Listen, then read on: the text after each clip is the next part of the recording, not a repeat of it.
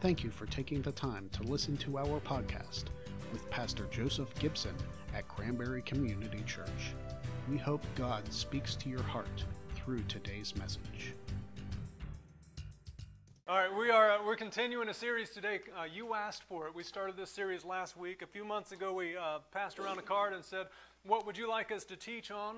Uh, this can be something that has impacted your life that you wish more people knew more about, or something that you just don't know anything about and you would like to know more about. Uh, so last week, the the question that we received was, "What was the significance?" Of the veil being torn, the veil to the temple being torn as Jesus was on the cross. Uh, we looked at some extra biblical evidence for that moment in history. Uh, we looked at a few ideas of Old Testament symbolism in that moment, and ultimately we landed in the book of Hebrews. The book of Hebrews tells us that Jesus became our new curtain. He became the new way by which we enter into the presence of God. Uh, and the Bible actually says in Hebrews that because of the work of Christ on the cross, we can enter into his presence with all confidence and all boldness. So that's what we looked at last week. Today, it's kind of a whole nother topic. Uh, this is the topic that, that you guys selected. If we are actually living in the end days, the last days, how should that affect the way we live our lives? If we are actually living in the last days, how should that affect how we live our lives? Uh, so, the first thing that we want to do before we go too far is we're going to look at just the first half of that question Are we living in the last days? Uh, what exactly constitutes the last days? Uh, is it the generation of Jesus' return? Uh, is it being within a couple of hundred years of his return? Within a few decades of his return? Uh, what actually constitutes the last days? And, and, opinions on that might vary from person to person. Most of you are well aware that uh, many people have tried to predict not only when we would enter into the last days, but specifically when Jesus would return. I find that fascinating because Jesus said, I don't know. He said, Only the Father knows. The amazing thing is that Jesus didn't know, yet we have these loonies who say they know, and they have thousands of people who believe them. It's incredible. One of my favorites, if you go to Amazon, you can find a litany of books predicting the end of the world. This is one of my favorites. It's called 88 Reasons Why the Rapture Will Be in 1988. Uh, one of the things I love about this book, if you go on Amazon and you go to the reviews, one of the top reviews says, This book really stands the test of time. and 114 people found that review helpful. So, what kind of world are we living in? Uh, but I was thinking, since it's such undeniably sound doctrine, we'll just do a whole series on this book. So, stay tuned for that. Now, if we open our Bibles throughout the New Testament, what we actually find is there are sort of two different approaches to the last days. Both of them are biblical, both of them are accurate, so this morning we're going to talk about both of them. We find the first approach in the teachings of Jesus as well as in some of Paul's teachings. Uh, they taught about the last days in terms of us understanding the nearness of the end. So we're going to look at the end times from that approach first and beginning in Matthew chapter 24, starting with verse 3. It says, As Jesus was sitting on the Mount of Olives, the disciples came to him privately. Tell us, they said, when will this happen, and what will be the sign of your coming and the end of the age? Jesus answered, Watch out that no one deceives you, for many will come in my name, claiming I am the Messiah, and will deceive many. You will hear of wars and rumors of wars, but see to it that you are not alarmed. Such things must happen, but the end is still to come. Nation will rise against nation and kingdom against kingdom. There will be famines and earthquakes in various places. All these things are the beginning of birth pains. Then you will be handed over to be persecuted and put to death, and you will be hated by all nations because of me. At that time, many will turn away from the faith and will betray and hate each other, and many false prophets will appear and deceive many people. Because of the increase of wickedness, the love of most will grow cold, but the one who stands firm to the end will be saved. And this gospel of the kingdom will be preached in the whole world as a testimony to all nations, and then the end will come. Now, just in case you're a checklist person, we're going to look at this kind of like a checklist, just so I can show you here. The first thing he says that's going to happen in the last days is there will be wars and rumors of wars. I was trying to look up the last time uh, when there was no war on earth. And The most common response was whenever the first war took place on earth, there's always been war since then. There has just always been war. There's never been peace throughout the entire earth that we know of. The next thing that it says uh, is in the last days there will be famines and earthquakes, and Luke adds pestilences or diseases, uh, which makes me automatically think of COVID 19, things like that that are happening in our lifetime. The next thing that he says is persecutions and martyrdom. You'll be killed for your faith. Uh, I was looking up some statistics on this, and uh, there's a, an organization called the International Society for Human Rights, and they estimate, we don't see this in America, they estimate that about 10,000 Christians are killed every year for their faith. Uh, sometimes it's way more than that, but on average, it's about 10,000 people killed for their faith every single year. So again, we're seeing this taking place right now. The next thing he says is there's going to be a great falling away from the faith, that the love of most will grow cold. And again, there are several statistics that we have that suggest perhaps we're living in this specific time. Uh, there was a Pew Research study that shows that currently 64% of Americans identify as Christians. 64%. 50 years ago, that number was 90%. In the last 50 years, it's gone from 90 to 64, and they're, uh, they're expecting in 50 years from now, it'll be below 50%, that Christianity in America will actually be the minority. Uh, those who consider themselves active Christians, which I'm guessing means they read their Bible and pray and go to church, uh, are about 25% right now in America. 20 years ago, it was 45%. Just in 20 years, it's down to 25% consider themselves active Christians. If you look at just the past few years, in 2019, uh, over 4,500 churches closed their doors for good. In 2020, more than 4,000 more. In 2020, over 20,000 ministers left the ministry. In 2021, we don't have the statistics, but everything is pointing to it being the worst of all three.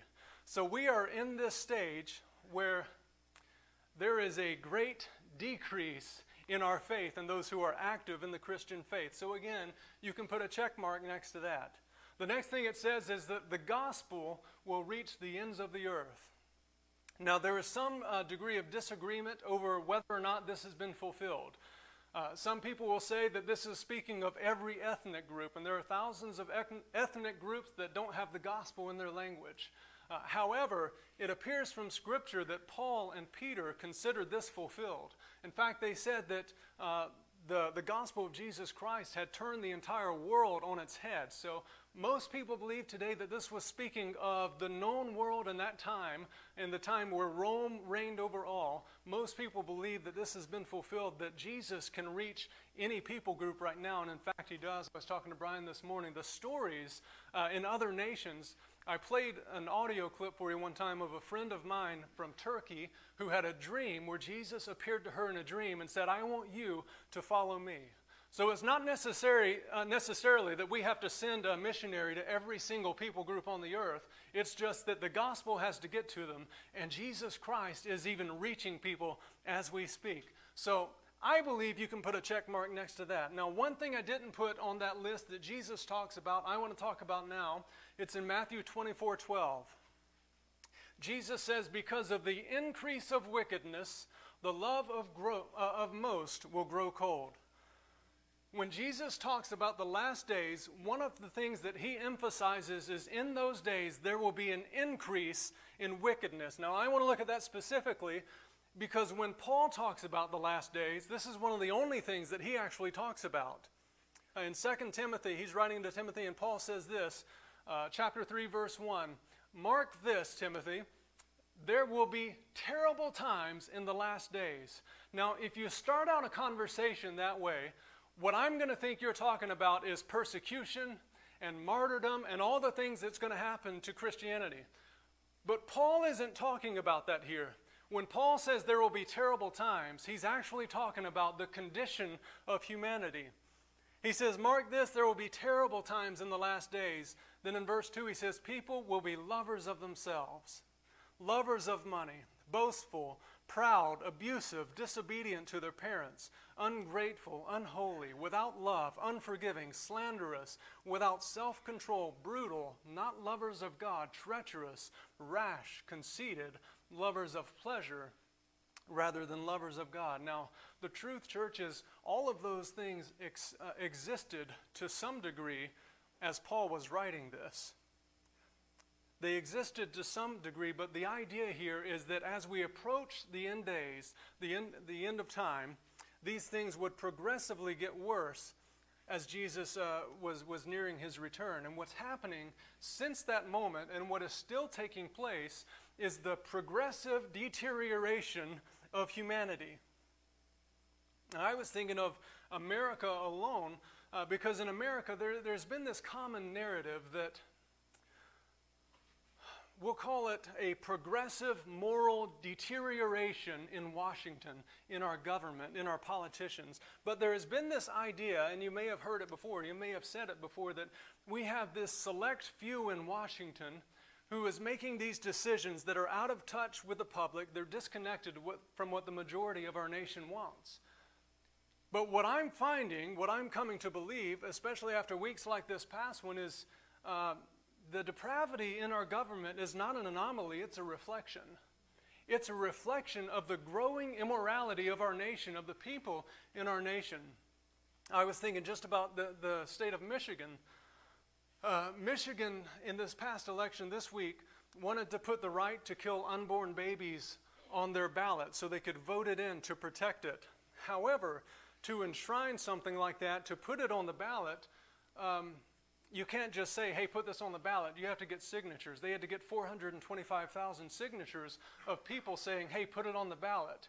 Uh, not only did they get 425,000 signatures, they got about 800,000 signatures uh, from people who said, We want this on the ballot. It's the, the most, uh, they said it is the, the, the largest turnout for any ballot initiative in state history was for the purpose of protecting abortion rights. So it was added to the ballot and it was protected in the state constitution. There were similar pro abortion victories in California, Vermont, Kentucky, Montana, and recently in Kansas. These are decisions that are not made by a select few people in government, but by the public, the voting public. So what's happening is the argument can no longer be made that we have these immoral politicians out of touch with the voting public.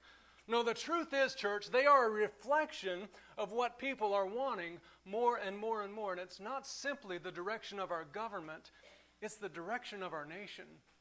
And you know what the Bible says? It's a sign of the times. This is just one example uh, of the deterioration of the human condition. As we move closer and closer to the, the return of Jesus Christ, this depravity is progressing and it will continue to progress just like the Bible said it would. And Jesus said this would be the case. And Paul said this would be the case as we approach the last days. But, church, we actually stopped before Paul was finished. I want to go back and finish what Paul said to Timothy. So, again, in verse 1, he says, Mark this there will be terrible times in the last days. And then on the verse 4, he says, People will be treacherous, rash, conceited, lovers of pleasure rather than lovers of God. And then we should find this kind of scary. Uh, scary. They will have a form of godliness, but deny its power. What's scary about that church? What's scary to me is if you took the American church and they had a bumper sticker that described them to a T, that is it. Having a form of godliness, but denying the power of God. Church, eh, when we have a gospel message that lacks power, we are running completely counter to who we're supposed to be. Luke 4 tells us that when Jesus launched into his ministry, he launched into ministry led by the Spirit, full of the Spirit, and then it says empowered by the Holy Spirit. His entire ministry was supported by works of power, healing, signs, and wonders. When he sent out his disciples into the world, he says, I'm giving you power power to heal every sickness, power over every demon out there. I'm sending you with power when Paul wrote to the Corinthian church in, in, Corinthians 2 4 and 5, he said, My message and preaching were not with wise and persuasive words, but with a demonstration of the Spirit's power, so that your faith might not rest on human wisdom, but on God's power. he said, When I went out, I went out with a demonstration of the power of the Holy Spirit. And then he wrote to Timothy and he said, It's not just for me. And it wasn't even just for Jesus. It wasn't just for the original disciples. He said in 2 Timothy 1 7, The Spirit that God has given us does not make us timid, but it gives us power. That word power is the same word where we get dynamite. It's talking about a literal, explosive power. And Paul said that let me ask you this, church. If we just hold the church up today and we say they're one of two things they're wise and persuasive words, or their demonstration of the power of the Holy Spirit, how would, what, what category are we going to put the church in? If we're being honest, the church goes into the category today of wise and persuasive words. And Paul said this would be the increasing reality as we approach the end of times there would be a form of godliness, but a denial of the power therein. However, according to, to Paul, power wasn't the only thing that would be extracted from the gospel message. He said something else would be missing too. This is the very next chapter in, in Timothy.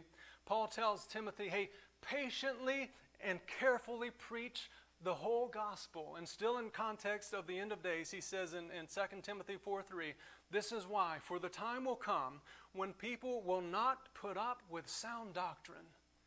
Instead, to suit their own desires, they will gather around them a great number of teachers to say what their itching ears want to hear.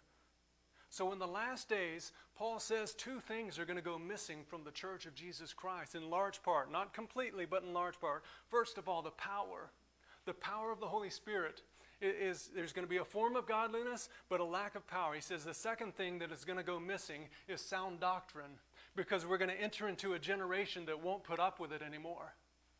Church, there's a good chance, I'll tell you, I said the word abortion. You check our Facebook page later, we're going to be flagged and taken down. That's just how it works. I said the word vaccine one time. Amen. Vaccine. Amen. And we were taken down. I didn't even say anything about it. All I said it was it was political at the time. We were flagged, taken down. We are being silenced, church. And when you stand up for what you believe in, you stand up for the Word of God, you will be silenced. That's not in my notes, that just came out. so, so now you have two things being removed from the gospel message. First of all, power. Second of all, truth. And what we're finding simultaneously, as I believe all that's happening now, is thousands of churches are closing their doors. Thousands of churches are closing their doors.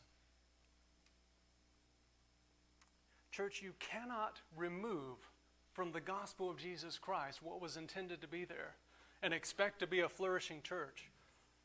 Um, we are not a weekly self help class, okay? This isn't your Sunday morning self help class. The Bible says that the reason we are here is to equip the saints for the work of the gospel. Do you know who the saints are? You're the saints. You come here to be equipped to go out there and stand up for the truth of the gospel of Jesus Christ. You come here to be equipped to leave those doors and walk in the power of the Holy Spirit wherever you go. The power of God is for the church today, it is for you. We have to walk in the power of the Holy Spirit. What I'm saying this morning is, is as churches move further and further away from these truths, it's simply a sign of the times. So when we talk about the subject of the end times, this is how Jesus and Paul approached it. It was, it was about the nearness of the end of, the, end of time, of the last days. Uh, when we see these things happening, it was a sign of the nearness of the end. But Peter, Peter actually comes at it from a different angle altogether. When Peter talks about the subject of the end times, it wasn't about looking for the signals that indicate we're approaching the end of times. Uh, for Peter, it was we are living in the end times. It wasn't about nearness as much as it was about we are in the era of the end times. The time block of the end, we're there. It, uh, beginning with the cross, beginning with the Holy Spirit. And I'll, I'll show you that. Um, in Acts chapter 2, on the day of Pentecost, the Bible says that, that everyone was gathered in the upper room and they were praying, and the Holy Spirit fell. There was a sound of, uh, of mighty, mighty uh, rushing wind that came from heaven. It filled the whole house, and they began to speak in tongues. And remember, the, the crowd formed, and they were like, What is going on? If you remember, Peter st- stood up and he spoke to this crowd in Acts 2.16, and he said this, This is what was spoken by the prophet Joel. What you see happening in this moment was spoken by the prophet Joel. And this is what Joel said In the last days, God says, I will pour out my spirit on all people. Peter looks back and he says, When Joel was talking about the last days, that is being fulfilled in this moment on the day of Pentecost. We are stepping into the time period of the last days. It has been fulfilled. And this idea that we are in the last days, uh, we see it throughout Peter's writings. If we go to 1 Peter in uh, chapter 4, verse 7, he just says it blatantly. He says, The end of all things is near. The end of all things is near. So, what do we do about the fact that Peter and the other apostles were ready and waiting for the return of Jesus Christ. They lived lives that, that believed he was going to return at any moment, and that was 2,000 years ago. Well, Peter actually addressed that uh, in 2 Peter 3. Beginning in verse 3, he said, Above all, Above all, you must understand that in the last days, scoffers or mockers will come, scoffing and following their own evil desires, and they will say, Where is this coming he promised? Ever since our ancestors died, everything goes on as, as it has since the beginning of creation. On to verse 8, he says, But do not forget this one thing, dear friends. With the Lord, a day is like a thousand years, and a thousand years are like a day. The Lord is not slow in keeping his promise, as some understand slowness. Instead, he is patient with you, not wanting anyone to perish, but everyone to come to repentance. He says that the reality is we should live as though we are in the last days. Some people are going to come to you and say, Christians have been waiting on the return of Christ for 2,000 years. And do you know what Peter said? You, can look at them and say, Well, you just proved that we're in the last days because Peter said in the last days, you were going to say that to me, that we've been waiting. So use that next one. Pull it out of your holster. P- Peter's message wasn't so much to decipher the moment that the end times would begin as we approached, it was to recognize that these are the last days. Beginning on the day of Pentecost, we are now in the last days. The imminent return of Christ is on the horizon. And he says, so live in that perspective, live in that mindset. Now, here's the truth of the matter. If you want to come at this from Peter's perspective, from the perspective that uh, we entered into the last days uh, with the coming of the Holy Spirit, then we are living in the last days. If you want to come at it from Jesus and Paul's perspective that says, look for these signs and they determine the nearness of his return, then I would say to you, we are living in the last days. Either way you look at it, church, we are living in the last days. The question this morning is what does that mean for you? What does that mean for how we live our lives when we leave this place? So, what we're going to do this morning uh, is we're going to watch an episode of Doomsday Preppers. I'm really excited. I'm just kidding. Don't do that. No, we're not talking about opinions because we actually don't need to. Uh, Peter told us exactly how to live in the last days. Now, before we go into what Peter said, I just want to preface this by saying I love how countercultural this is, what Peter says. Because if you think you're living in the last days, the tendency is to be kind of panicky a little bit panicky about it and, and, and, and, you're rushing. And, and Peter doesn't go into any of that. He doesn't say to, to build a bomb shelter or stock up on ammunition or toilet paper or whatever the case. Uh, let's just read it. I don't think there's anything about toilet paper. Uh, 1 Peter 4, chapter 7, again, he says, The end of all things is near. Therefore, so he says, Because the end of all things is near. And then he goes on, uh, continuing with verse 7. He says, Therefore, be alert and of sober mind so that you may pray. Above all, love each other deeply because love covers a multitude of sins.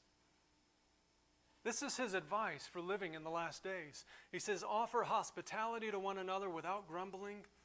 Each of you should use whatever gift you have received to serve others as faithful stewards of God's grace in its various forms. If anyone speaks, they should do so as one who speaks the very words of God. If anyone serves, they should do so with the strength God provides, so that in all things God may be praised through Jesus Christ. To him be the glory and the power forever and ever. Amen. So the first thing he says is because we are living so close to the end, the first thing is pray. We should be a people of prayer. He says to be alert and to be sober minded and to pray. The second thing he says is he says we should be a people who love one another. He says, pray and recognizing that you are in the last days, love one another. Don't waste any time, but love one another. And then he says, be hospitable towards others without grumbling. Without grumbling. And then he says, Use your gift to serve others. Church, you have gifts. You have received gifts from God. Use them to serve others. Use them without grumbling, Peter said. Just use them to serve others. And then he says, Speak as though you speak on God's behalf. In other words, choose your words wisely, choose your words appropriately. When the Bible says be slow to speak, that's kind of what this is talking about. Because we are in the last days, we choose every word wisely, as though every time you are opening your mouth, you're speaking on behalf of God. You do that, you'll be a lot quieter. I know I will. And then Peter, uh, Renee, if you want to go ahead and come up, Peter adds one more thing to the list in 2 Peter.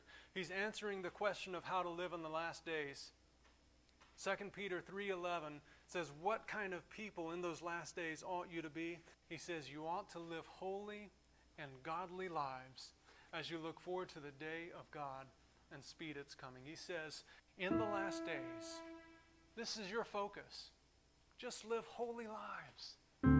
Live godly lives. There's nothing panicky about anything on this list. He's just saying, do everything in, in your power to pursue God and to live for God.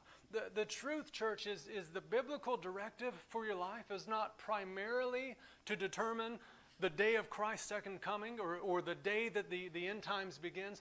The primary directive on your life is to live as though you're there now. To live as though this day you are in those last days.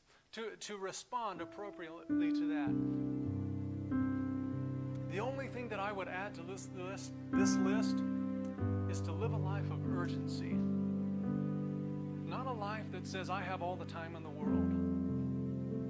Now, that's one of the flaws if you go back to, to Matthew chapter 24 with the idea that we have to send a missionary to 7,000 more people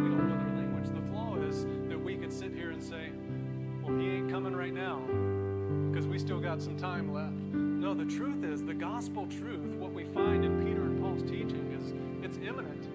And we should live with the knowledge that he could come back at any moment. That your coworker who doesn't know Christ, there should be an urgency to love them and serve them to Jesus. That, that, our callings shouldn't be put off any longer. That this day we should step into them and say, God, I want to bring as many people as I possibly can into your kingdom. There should be an urgency about us if we believe that we are living in the last days. Can you stand with me, church?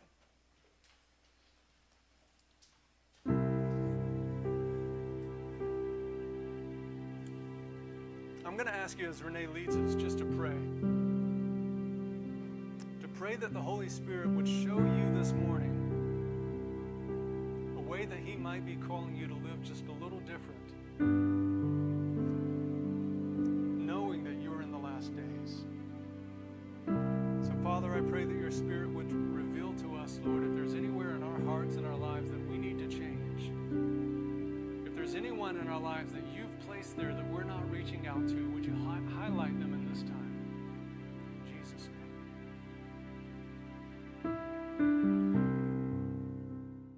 Thank you for listening to this week's message. Don't forget to subscribe to this podcast for a new message every single week. And as always, from all of us at Cranberry Community Church, may God bless you.